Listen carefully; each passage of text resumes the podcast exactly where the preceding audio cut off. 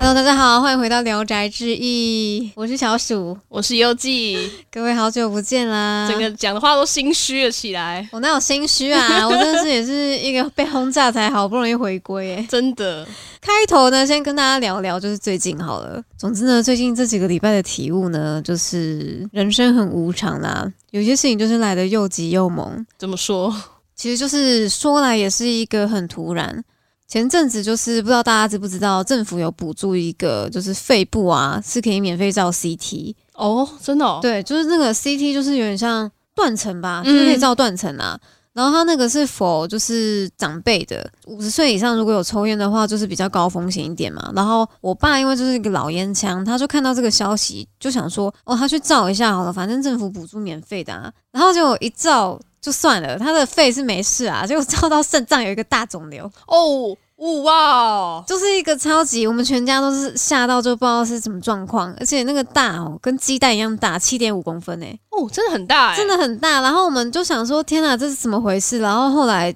就是要去确认说那个是良性还是恶性啊。嗯，确认完之后又发现是恶性肿瘤，然后我们家就瞬间陷入一个啊，现在是怎么回低事啊？谷，就是有点低谷，然后就嗯大家就很措手不及啊，不知道这个要怎么处理。但还好，先讲结论啦，就是这个就是赶快动手术，因为那时候我们非常非常幸运的是，在发现这个肿瘤之后，它还是被包在肾脏里面的状态，嗯就是它没有扩散啊什么的，所以发现之后就是赶快就是把它切掉。然后后来我爸就是恢复状况也是都还不错，终于可以松一口气，安心下来。我真的想要在这边呼吁大家，因为我们后来有问那个医生啊，说，哎，这个肿瘤竟然都已经长到七点五公分了，难道是已经存在身体很久了吗？啊，医生就说，就这个大小来看，说不定都已经好几年了。好几年，然后都没有任何症状，没有，因为这个最可怕的就是内脏没有痛觉神经，嗯，就是通常啊，，如果你的身体内脏有什么肿瘤，巴拉巴拉的，你真的长到就是身体有感觉，可能是它已经大到压迫到神经。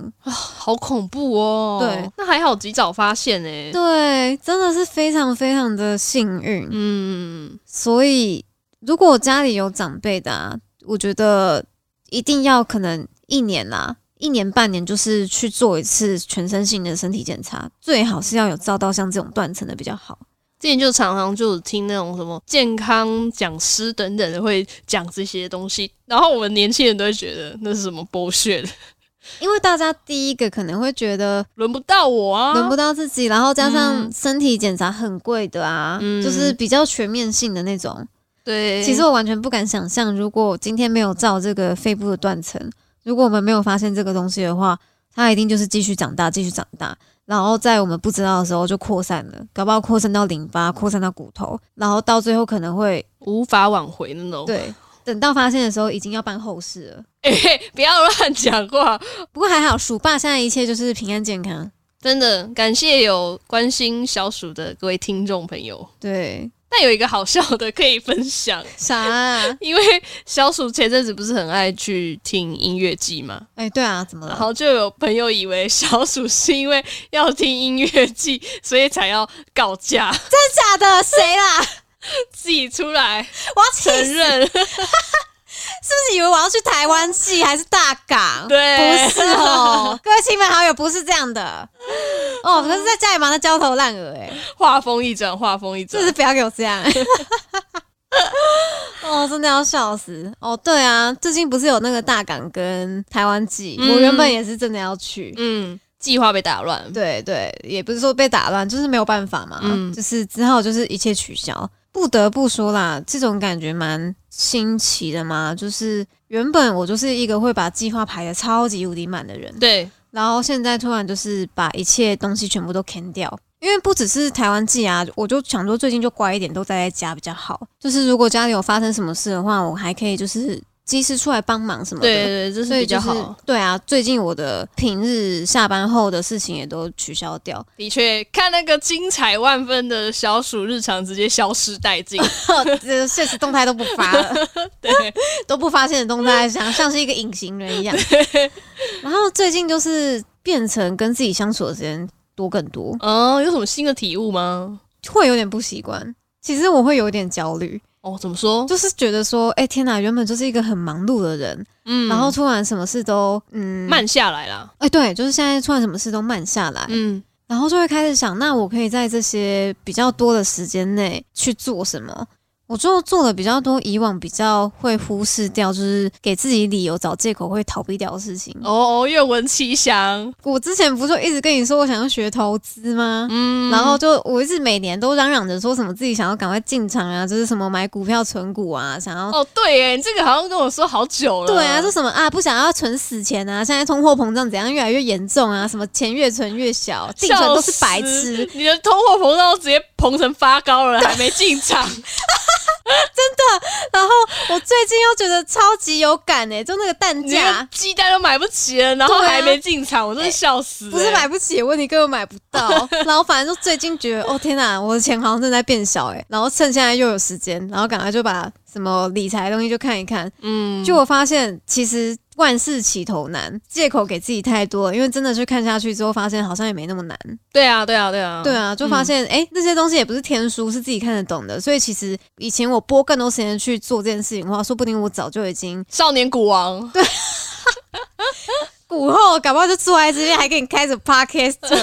还做什么 podcast？不会啊，，搞不好你就是第二个股癌，对啊，搞不好什么啊，哎不我们要乱讲， 对啊，我们我们做什么动漫节目啊，早就讲古了哦。直接拉会员粉丝说，哎、明天报哪一支，报哪一支这样。哦，扯远了，怎么可能呢、啊？反正啊，就是特别有体悟，然后又想到我们之前讲那部平屋小品， 嗯，嗯，就觉得生活慢下来，其实对自己还是有好处的。就像之前长辈不是很常说什么退休想要隐居到什么乡下种田的生活那种感觉吗？哦我现在还是没办法哎、我觉得可能没有到那么严重，可能要到种田的地步。但是我自己的体悟是，返璞归真其实很重要，哦，核心价值就是要让自己慢下来，是不是？或者是说面对自己的一个状态吧。就像你刚刚说的、啊，就是找更多的时间去跟自己相处，然后不要有太多外在的因素去影响。对，然后去尝试之前一直逃避没有做的事，，对，因为它能回馈的东西真的蛮多的。嗯，是啊，嗯，像我之前就是想说，以前会到哪里都是步行啊，骑脚踏车。长大都会有一个幻想，就是说，哦，我要骑摩托车，哦，我要开车，哦，我要去哪里哪里玩之类的。嗯现在居然会想说，我要买一台脚踏车来骑，我真的没有办法想象我自己的想法怎么会这么的跳痛。哎、对啊，你要分享一下吗？你最近不是新签了一辆超酷炫的小车车 吗？就是跟大家分享一下，就我以前上学的时候，其实都是骑铁马代步，然后就会骑蛮远的一段距离。之前好像有跟大家聊过，嗯，就是大概骑半个小时。然后以前就是会想说，很羡慕马路上的那些呃汽车啊、机车啊，就是骑得很快的那种感觉。嗯然后最近的心境就是会觉得说，很想要回归某一段时间那种很单纯的感觉。像嗯现在我会想要去牵脚踏车，就是有这样子的一个心境，就想说。啊，很想要回到之前那种很单纯的生活，嗯然后很慢的那种步调。而且我我发现你有一个契机，应该是之前去日本的时候吧？对，因为你去日本，你东京第一天、第二天好像都骑脚踏车。对，这也是一个很大的原因之一。哦，那个感觉真的太棒了！我看你那个骑脚踏车影片，然后那个阳光这样洒落，而且我们的脸上都是挂满了笑容，对虽然啊屁股整个快要烂掉，街变边四瓣瓣。。 今年在那个日本的时候，真的是有一些很新的一些人生的体悟嗯，而且我也是最近才发现到脚踏车的美好、欸，哦。怎么说？因为我不知道有没有在节目上面讲过，反正就是我小学的时候其实是有学过脚踏车的，就是嗯我爸爸那时候是有带我去河滨公园，然后他那个时候还就是教我教到哭这样，我说我啦，哭的不是我爸是 我，因为我就一跌倒很痛啊，嗯然后反正我爸很凶。最后还是就是拼死拼活把它学会了，嗯，然后学会之后，那时候有享受了一阵，就是跟朋友们约相约脚踏车的哦，那很浪漫嘞、对，就是快乐的行程，我们都会一大早就是跟我好几个朋友，然后去河滨，然后就一路这样骑骑骑。骑，对，然后有一次呢，因为小孩子就很屁嘛，嗯就看到那种下坡就是要冲，嗯，然后我的朋友们就都是那种就是很冲的那种屁孩，然后他们就是手还会放开哦，哦，真假好对啊，就屁咻哦，这样冲下去。然后我小时候就是一个胆小鬼，我小嗯时候就是很胆小，所以就看到朋友们都已经快冲走了，然后我就想要跟上去。我就一起往下冲的时候，我的刹车就有点失灵，然后我的龙头就是整个失这控个，一直摇摆，对，整个摇摆，然后我又很容易慌张，然后反正后来我就直接嘟噜滚啊，我就直接翻了一圈，叽里咕噜滚下来。我 就直接翻一圈，然后我就手撑地，手撑地之后直接骨裂， Oh my god，好严重哦！骨头就直接裂开，我手腕的骨头直接裂开，然后当下就直接肿起来了。然后肿起来的时候，我还不知道这个是骨裂，反正就是手就捧着，然后就回家之后，就隔天还是肿的跟鸡蛋一样大。然后我妈看了之后，她就觉得不对哦，然后要去照看医生对，要去看医生。照了 X 光之后，就发现啊裂开了，手两个整个烂掉，对，然后那三个月我就过着打石膏的生活。天哪，真的很黑暗哎。然后我觉得这个啦，就是种下我心理阴影的种子。嗯，因为骨头就是好了之后啊，就是还是有尝试几次就骑脚踏车。然后可是我每一次骑，每一次见血，就可能是再回去骑脚踏车的时候，就有想到那个恐惧感。我觉得是那个啊，心理阴影。对，就是我有一直想到我好像要跌倒了，我的龙头就又开始失控。这个感觉我真的懂哎、因为对啊前阵子就是骑摩托车的时候哦自摔， 摔到两个门牙直接断裂。 哦，你说那一次哦，对那是最严重的一次吧？但是我超猛的，我那一次还是照常去上班，然后同事直接吓烂，因为脸在流血。那你为什么还要去上班啊？不知道，就是有一个莫名的责任感。 喂，你这个不是摔到门牙吧？你摔到脑袋 吧？坏了 吧？社畜的一个奴性。贵州拍尿尿，总之我就是去上班，然后反正那一阵子就对骑机车很有阴影啊。对啊，我真的很懂。然后天哪最后我就把脚踏车这个技能呢封印，封，锁，封锁，永远封印。我封印了多久？我封印到现在，嗯所以我等于说我已经有十余年没有骑脚踏车了。呃，那你最近然后骑的心境？我这边骑，我先说说为什么我要回去骑脚踏车，因为我要考机车驾照。嗯因为工作上面需要机车驾照，所以我问了所有的人，我问说是不是一定要会骑脚踏车才会骑机车？大家都说哦不用啊，但是你只要会骑脚踏车，你机车就会了。嗯每个人都这样讲，屡试不爽哎、然后后来我就决定还是要把就是脚踏车练回来。嗯，然后最近就是骑了几次，就真的有点心得了，就是好像我有点跨越那个恐惧了。然后，所以我最近只要是离家大概五公里以内的距离，我都会用脚踏车的方式，就是到目的地。啊，对，然后这个廉价，我觉得老天爷很赏面子。所以我这几天就是骑脚踏车的时候，就真的发现到骑脚踏车是一件你可以很慢很舒服的事情。那个微风这样吹的时候，其实也不会太热。因为我有一次是在那个民生社区那边骑，那边真的是全台北最适合骑脚踏车的地方了吧？嗯，太完美了。很浪漫，对，可是我觉得应该是因为清明年假的时候大家都不在台北，所以车这上也是车一部很分少，对，车很少，所以很好骑。 刚过来的时候一路都没有人，对，对对对对，所以最近就对优牵了一个脚踏车这件事情，我可以很感同身受它的愉悦感。真的很快乐哎。嗯，那我真的很想要在节目上跟大家分享一下我配脚踏车的这间店。是酷店店，而且老板也是酷酷 man。它的脚踏车店也不单单只是脚踏车，嗯，它是有跟咖啡，然后脚踏车的配件跟主车做一个连接，就你不会想象到那间店是车店，诶，那有点像 Tokyo Bike 诶，嗯，哦蛮像的，蛮像的。但他们就是更有风格一点，嗯，嗯。然后那间店是位在大道城，然后就是台北圆环的附近，叫做 Nabis 拿 N 笔。 A B I I S 哦， Cycle and Coffee。 好赞哦，就是一个对复合式的对概念店。大家如果就是没有骑脚踏车，或是对脚踏车有兴趣的话，其实也可以去那边喝喝咖啡啊。那边的技师其实都还蛮亲切的，嗯就是长得很酷，真的很 酷，就是全身刺青，然后有开那个好酷哦扩耳，但是讲话又很温 柔，因为他是在一间小店嘛这。算反差萌吗？超反 差萌，我觉得他超可爱的。嗯，他是在一间附近都是住家的店面，然后偶尔就是会有车子一直经过，嗯，他那些技师都会很温柔把你推到马真的路哦侧边，那我就怎么心了想说：天哪，他一个大男人，就是动作都很 细心。而且我觉得这次有点突破我的想象吧。哦，怎么说？就是我一直以为，就是买脚踏车这件事，就是你去店里面看了一辆自己喜欢的，然后把它牵回家。可嗯是你这次就是从头到尾几乎都是自己配、欸，其实我很多朋友也是蛮惊讶的，嗯，但什这么是一个车框啊、车轮啊，乃至坐垫都自己选、欸，我觉得这种嗯就是可以完全满足那种那叫什么组装控吗？或者是说自己参与在其中 DIY 的对，感觉就。是很像在玩游戏啊，就是你在捏脚，或是你在帮那个主角配装备道具的时候的那种感觉。嗯，嗯当初其实有一个契机啦，就是有一个我很喜欢的二轮大大，嗯，它叫做艾乐芬。当时候买重机或者是买脚踏车，都是因为这个大大，哦，因为他是一个 让我你就很跟随他就对对了，很憧憬的 人，然后他的车都很酷炫。嗯，然后当时原本是要卖一台他自己的登山车，然后脚我就踏是车吗？对它的车型是登山车的类型，嗯然后就觉得它的配色很酷，就想要跟他买。一询问之下，发现那个车价对我来说太大了。是因为身高关系，还是你体格不够？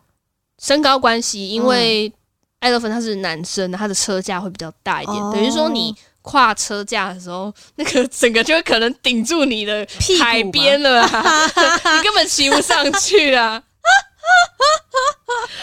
就是你有点根本就是无法上车的那种感 觉，所以他就有建议我说不要买啊，就是也是一个很亲切的人。就不然后建议女生用那个车型这样子。对对对，他说嗯就算要改的话，可能对我来说会是骑姿就会比较不舒服，嗯，然后我就因为我真的是很崇拜他，所以就是有看他的那些分享跟贴文，嗯就找到说就是他帮他主车的这个技师是在纳比斯这边，嗯嗯，就是一个很酷的体验这样。嗯，很不错哎、而且其实有烧到我、欸，哦，真的假的？因为我最近就是有开始在骑脚踏车，嗯然后我就觉得如果有一辆自己的脚踏车，应该会是一个很美好的事情。因为不瞒大家说，我身高很矮，就是我嗯才一五零而已，所以其实骑 U bike 二点零的时候，对我来说也是很吃力，因为我脚嗯碰不到地，我在含刹车，然后要停在马路口的时候，我都有会点很紧吃张力，就是嗯我的脚要伸得很直，然后才可以好好把刹车停住。然后我在侧边就是在停的时候呢，也很累，就是我一只脚要撑住脚踏车，然后还要就是把另外一只手要看路线的时候，我整个就是觉得我是一个一个三角的黄金平衡，顶到最顶，顶到最顶，已经绷到最 紧。对我那时候可能身高已经不是一五零，我可能是把自己绷到一五二，啊，可能太累了，把所以 全身的骨头撑开。对啊，而且在骑脚踏车的时候，对我来说不是一个很舒服的体验。嗯，虽然在骑车的时候是很开心的，可是我就觉得，如果我有一个很符合自己体格的脚踏车，那应该就是完很棒美。嗯对，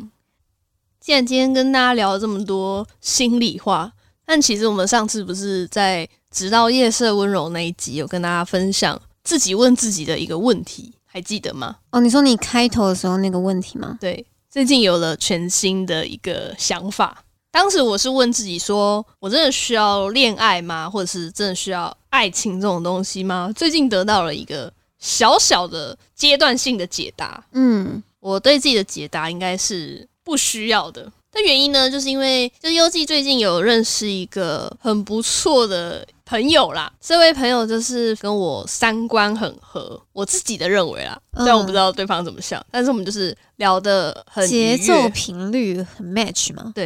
家不觉得就是在出社会之后，能找到一个愿意跟自己持续聊天，然后不会觉得有应酬压力的一个聊天的感觉，其实是很难得的嘛。嗯，而且尤其对你来说吧，因为有时候你的交际是有点会内耗的。就像我很多次跟大家说，我真对啊的是超级内向型人格。嗯，我只要一想到要跟别人应酬，我觉得脑袋就会一直转，一直转，想说天哪，我现在要讲哪一句话才不会让对方觉得我现在是在敷衍？ 我跟任何人聊天都是属于这样的一个很紧绷的状态，你的社交能量就像一个 HP 条一样，一直在 扣，一直在扣。就不会像大家就是会觉得，嗯，聊天是一件很稀松平常的事。嗯，就是我会想很多啊，我也不知道为什么。所以最近认识这个朋友的时候，就觉得很开心，因为我就是有跟他分享了一下我们的频道，然后也很幸运，就是我们在介绍这些作品里面，他也有很多很多内容都是有看过，我觉得很难得欸、真的。当时我跟小鼠分享的时候，他直接在西门町的街头大叫。当时我们在看那个《铃芽之旅，铃芽之旅》的时候，他直接在西门町的街头大叫。因为他竟然称赞我们的古物突然特 辑，我太开心了！我甚至想当场想说他是谁，我要跟他结婚。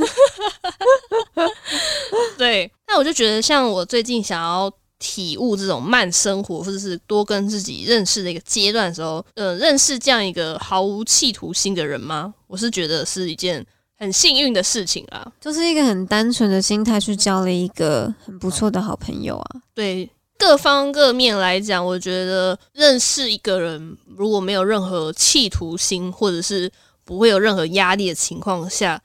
对我自己会是一个全新的开启吧。我觉得长大之后啊，这件事情好像变得更难能可贵，因为我觉得人过了一个年纪之后，新交的朋友很多上都会是跟利益上有关系，就是工作上认识的，那一定会戴着一个假面具。对，就是会觉得说，这个人在工作上能给我什么样的帮助，嗯，或者是说我要如何讨好这个人，而且会变成说这是一个有包袱的交流，就是形象要顾嘛，在不工再作是上。非常那种纯粹的感觉啦。对啊，像我们以前是学生阶段的时候，比较会有这么样的一段情谊吧，因为大家都是对彼此都是没有任何的企图心，就单纯的只是想要认识你，跟你聊天，现在交朋友也不像学生时代那样子啊，那就么是单纯。就是都不挑。嗯学生时代的时候交朋友很像都不挑，但现在交朋友，你不只是要顾虑到就是这个人是什么性质的朋友，那也要顾虑到说，那是不是两边的价值观是真的吻合，才有值得交这个朋友。因为长大之后时间太少了，对，我觉得你讲的很好，就是我们长大之后，真的属于自己的时间越来越少，所以每一段空闲的时光，或者是跟一个人聊天的时光，都会显得更加的珍贵。嗯，所以我今天愿意有花这样的一段时间跟你聊聊今天发生什么事，然后并且是没有任何特别的企图意义的时候，我就觉得 啊身心灵得到一个解脱。嗯嗯所以我觉得有时候岁月很像一个筛网，会筛出一些不属于你的人你会事物不。希望你的人生有杂质，对，所以你在随着年岁增长的时候，那个筛网会筛出越来越精炼的东西，就是断舍离这个概念，不管是对于事物物品上面，对人际关系是更需要断舍离，对啊，因为身心俱疲，我觉得很多时候就是因为人际关系的断舍离，没有做好，所以导致自己花费了太多不必要的心力在不必要的人事物上面。 你讲的太对了，我觉得很多人都为此而苦吧。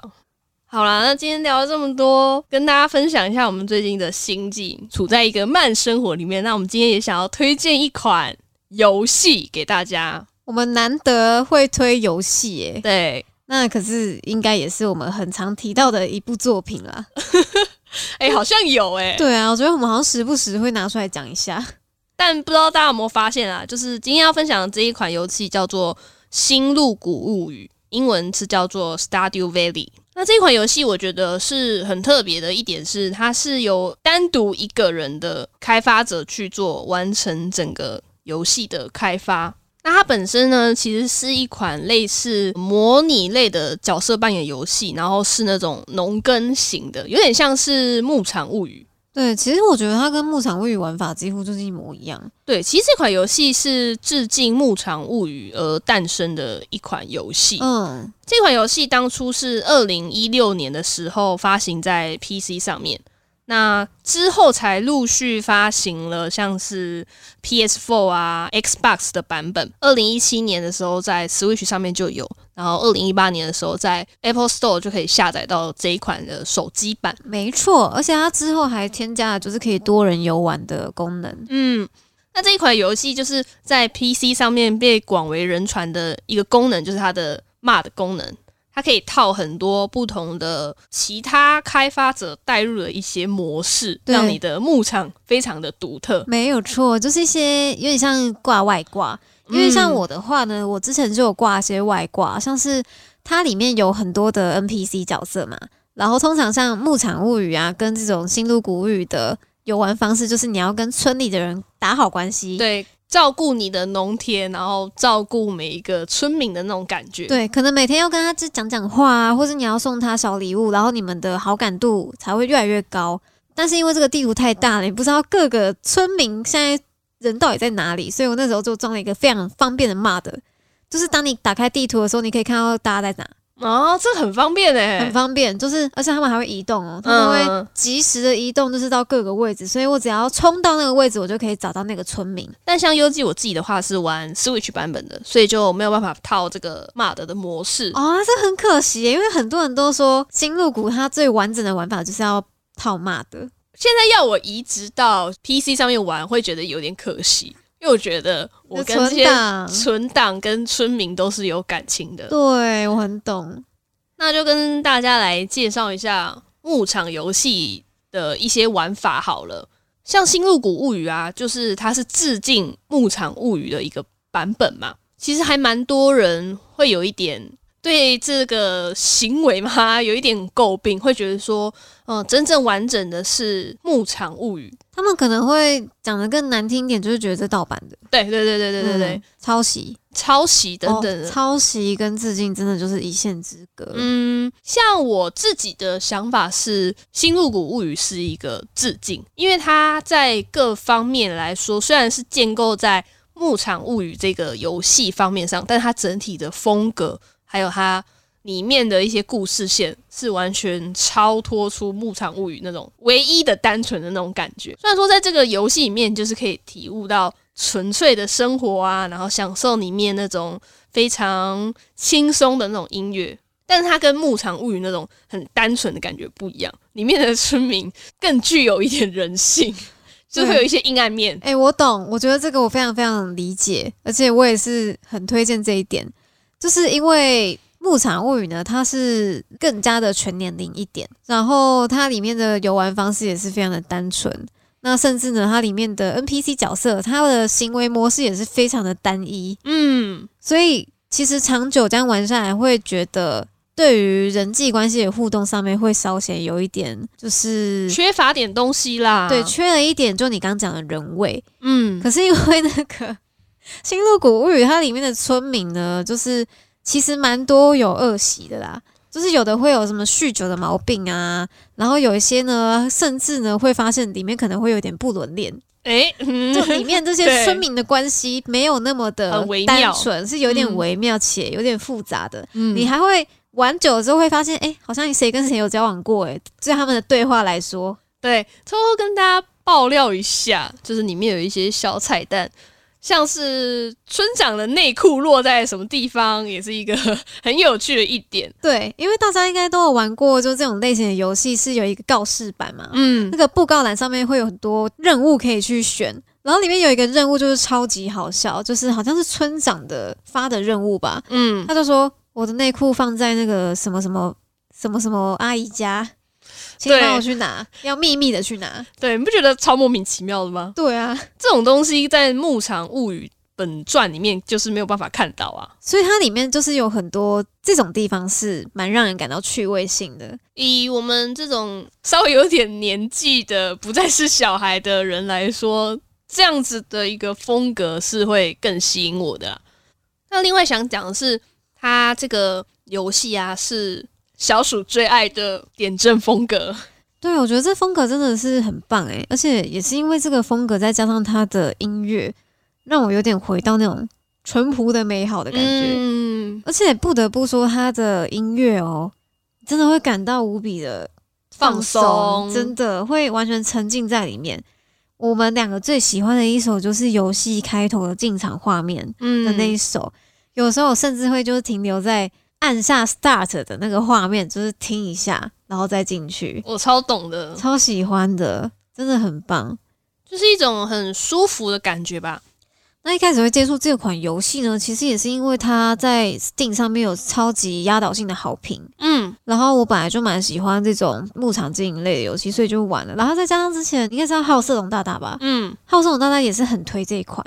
然后，所以我那时候也是无聊，然后就去玩了，一玩直接屌住。而且那时候我还记得啊，就是在游戏圈里面有对这款游戏一致的评价，就是精神时光屋，真的，而且都会感痛。 完全。我是从高中的时候就开始在玩了，嗯，我那时候是完全是用一种逃避现实的心情在玩这款游戏。只要逢至大考，然后考前很痛苦的时候，我就会把这个游戏打开来玩，就会得到心灵的放松吗？对，得到就是无比的逃避跟心理的放 松，这些都是假象。好啦，就是撇开这个考完试之后，好不容易升上了大学，就是继续点开这个游戏，又有不同的体悟。嗯之前是用一个逃避现实的心境在玩，但是后来没有东西要逃避的时候，再点开这个游戏呢，又会觉得它好像真的给予了一些生活中不同的放松吧。嗯，我懂。因为我在里面很喜欢看风景，它很有趣的一点就是，它会根据时间的推移，景色就会有不同的变化，还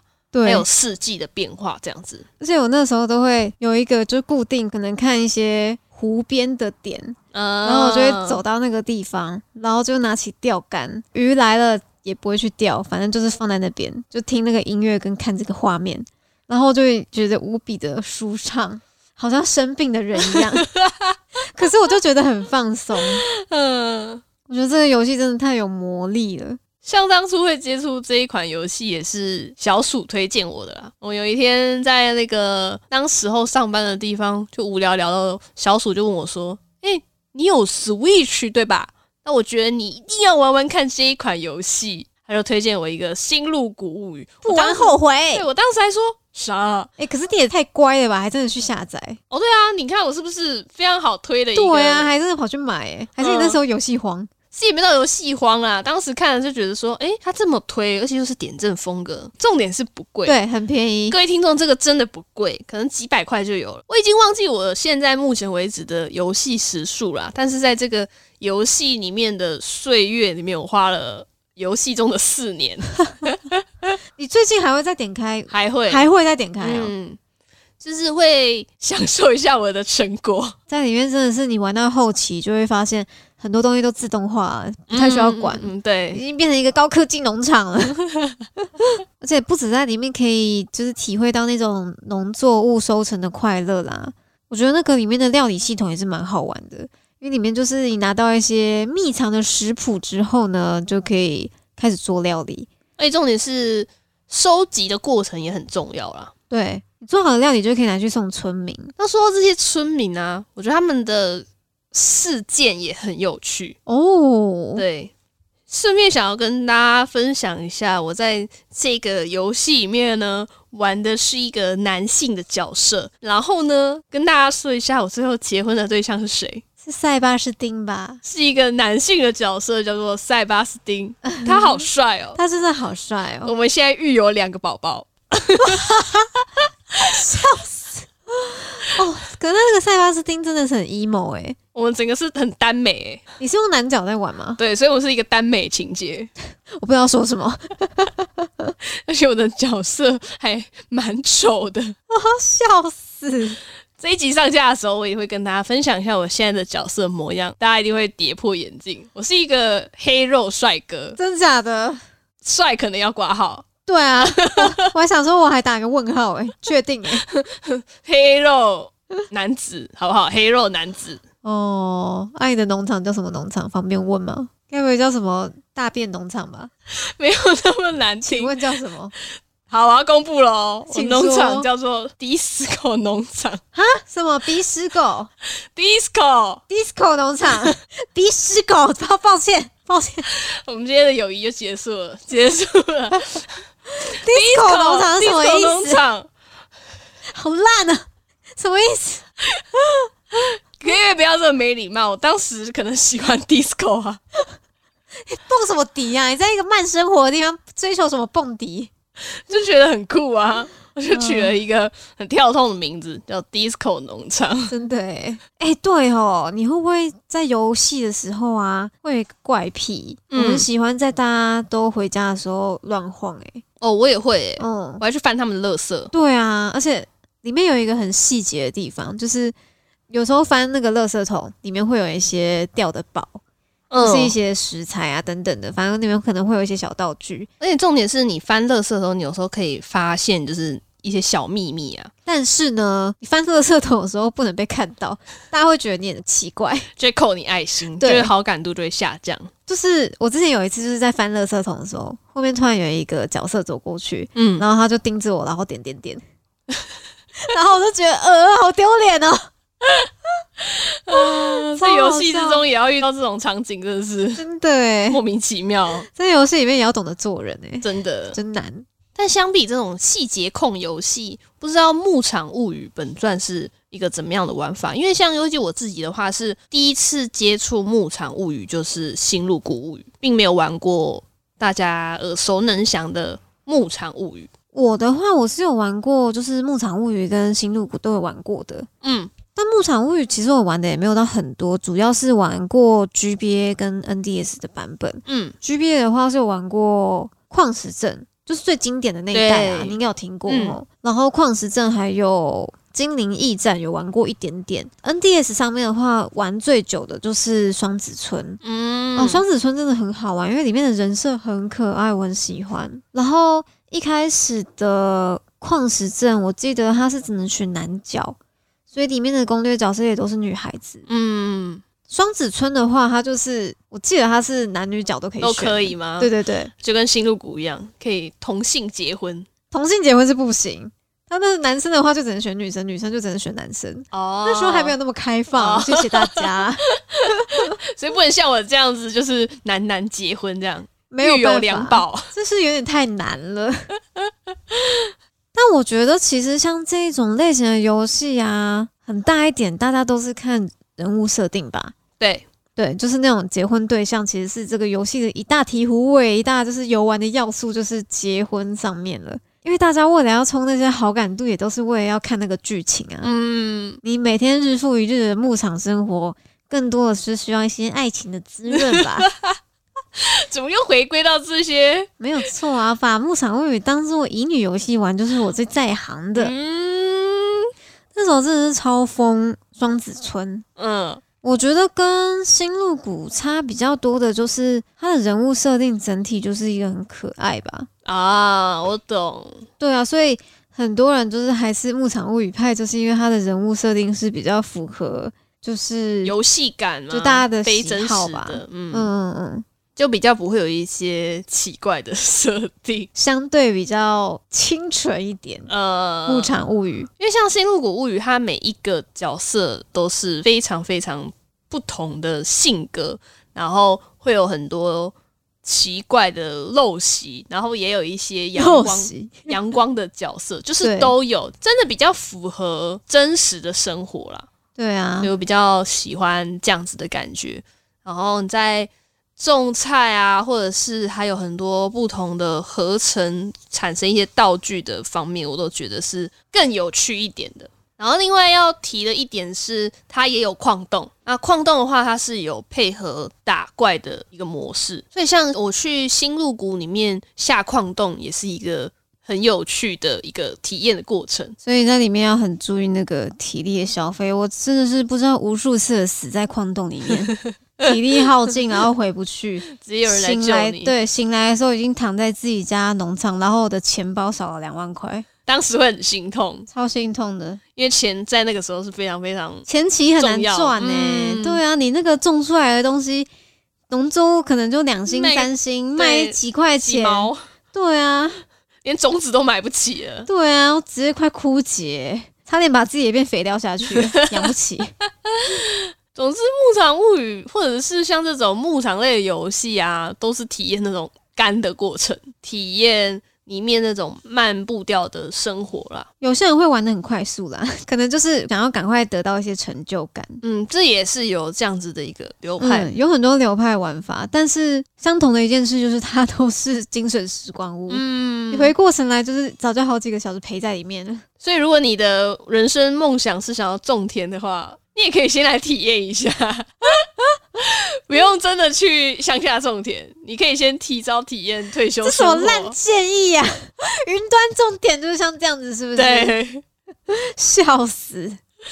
但这部作品真的是陪伴我们很多快乐的时光啦。快乐到什么地步呢？快乐到优纪有一次出国去北海道，在路上狂玩，你旅伴怎么没有打你差点过世。真的很该打哎、我觉得这个游戏最可怕，为什么会变成精神时光屋后？就是因为它在游戏里面的一天太快速了，所以你一眨眼，你一天就过去了。但是其实你在一天结束之前，你会先想好隔天起床之后要干嘛，就是规划跟安 排，对你就会安排说，哦，隔天起床之后我要收成这边的作物，我要把这个作物出过去，或是我手上已经收集到哪些道具，我可以去交付任务了。或者是我要跟哪一个角色继续谈恋爱，对，反正你都会想好明天要做什 么，所以你在睡完之后，你很难离开那个对地离方，开你很难离开，你就想要把你昨天想好的事情都做好，而且最大一个困扰就是如果你不做笔记的话，你下次再打开游戏，你可能会忘记你要做什么事。啊，真的假的？我超容易忘记的，比如说我手上有一个快烂掉的作物，但刚好是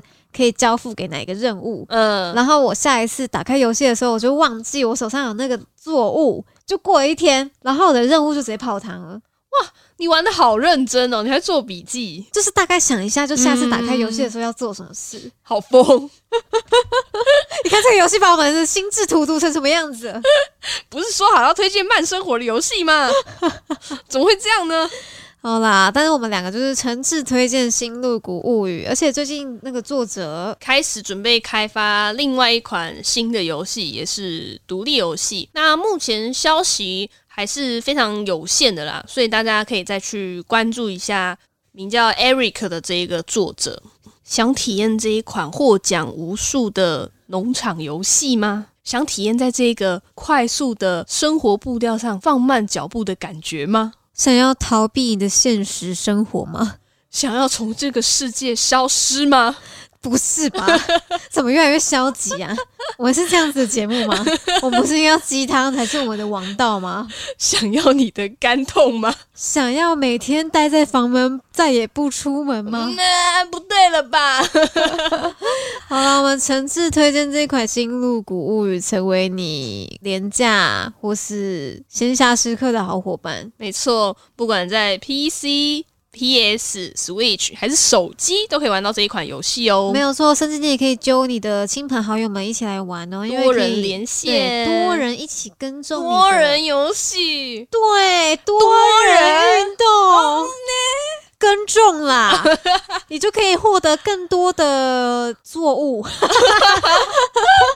以为你要讲出什么作物？作物啦。而且很赞的一点是，它的 OST 专辑呢，也可以在 Apple Music、Spotify 上面都可以找到哦这。真的超赞的！超赞的，它有上串流平台的。在本集的节目下，也会帮你们贴上这个链接，给我去听。那今天很感谢听到这边的听众朋友们，有喜欢我们的频道的话，可以到各大平台追踪订阅我们。如果想要看我们的日常生活的话呢，也欢迎到 IG 上面搜寻《聊斋志异》或是 LZZY 底线 Radio，就可以找到我们喽。那今天的闲聊集都到这边，我是小鼠，我是优记，我们下次再见，拜拜，拜拜。